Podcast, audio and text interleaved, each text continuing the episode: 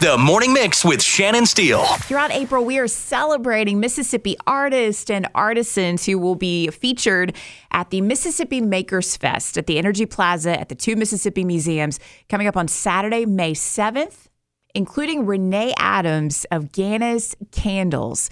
You know, Rene, I uh, I wasn't sure what to call you, so I uh, I looked it up, and apparently, candle makers are chandlers. Really, I didn't even Is know it? that.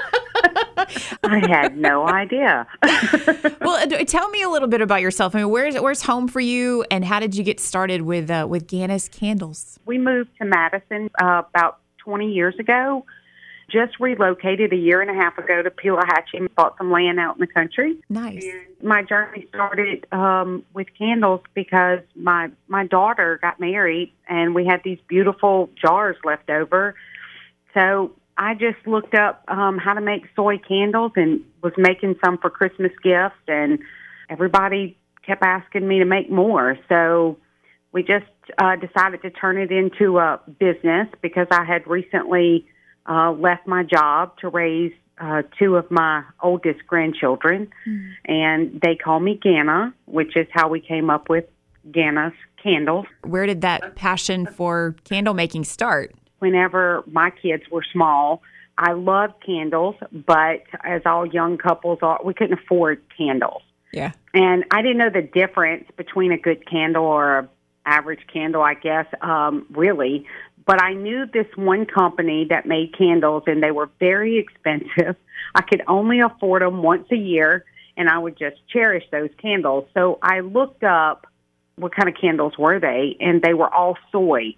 And I guess that's why I liked them so much. So I just researched how to make soy candles because I wanted to make a candle just like the ones I like. Yeah. That's really, I just looked it up and started trying to make them and and a lot of learning along the way. You you learn a lot of things. You do you get some things right and you learn what not to do also, but um you know, just I've just kept on trying to make them better and better and and it's grown into people want melts and bigger jars and so you know just keep growing with i guess the request of everyone. Now, Rene, do you make everything yourself or do you have help from your family or anybody else or is it all you? no i i make every single thing um out of the kitchen. I think my grandkids help me put labels on the on the tins um sometimes. They they have little jobs like that but no i just make them myself in in the kitchen Literally a labor of love. It's a lot of work. it is but i love it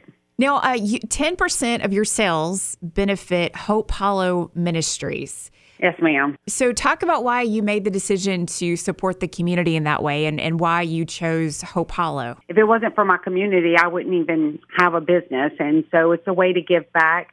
I love to help children. Um, it's just one of my passions in life to see kids get a chance to grow in the best way possible. And Hope Hollow Ministries is a, a ministry that I, I only knew about because when my daughter was in high school, she went out there and helped out. It's a camp for special needs children, and children go out there that do not have special needs to basically help them have a camp just like every other child. They get to play games and paint and do crafts, and they get to have a camp experience also. Yeah. And it's a beautiful place out in Madison. It's just, it's a great place for the kids. Now, you are going to be showcasing your work and, and selling your candles at the uh, Mississippi Makers Fest. It's coming up at the two Mississippi museums on May the 7th. Uh, what all are you going to be selling there? I mean, tell us about some of your best sellers and, and why people love them so much. Okay, well, we have um, I have some tins, uh, just a small six point five ounce tins, and uh, a lot of people love those because they can get lots of different scents, and and they like putting them all around their house. I also have um, sixteen ounce jars for people who are stuck on uh, one scent and they want a big candle, and then we have melts soy melts. Um, those are big favorites, and uh, we have a Mandel collection that is black tins, and we also have the Mandel collection in our jars. And um, there are quote man scents, but everybody loves them. So I'll have all those out there. So, what are some of your best selling uh, scents? Oh, it's so hard um, to answer that. I, Fuji, I'd have to say, is a is a bestseller, but I have over forty scents.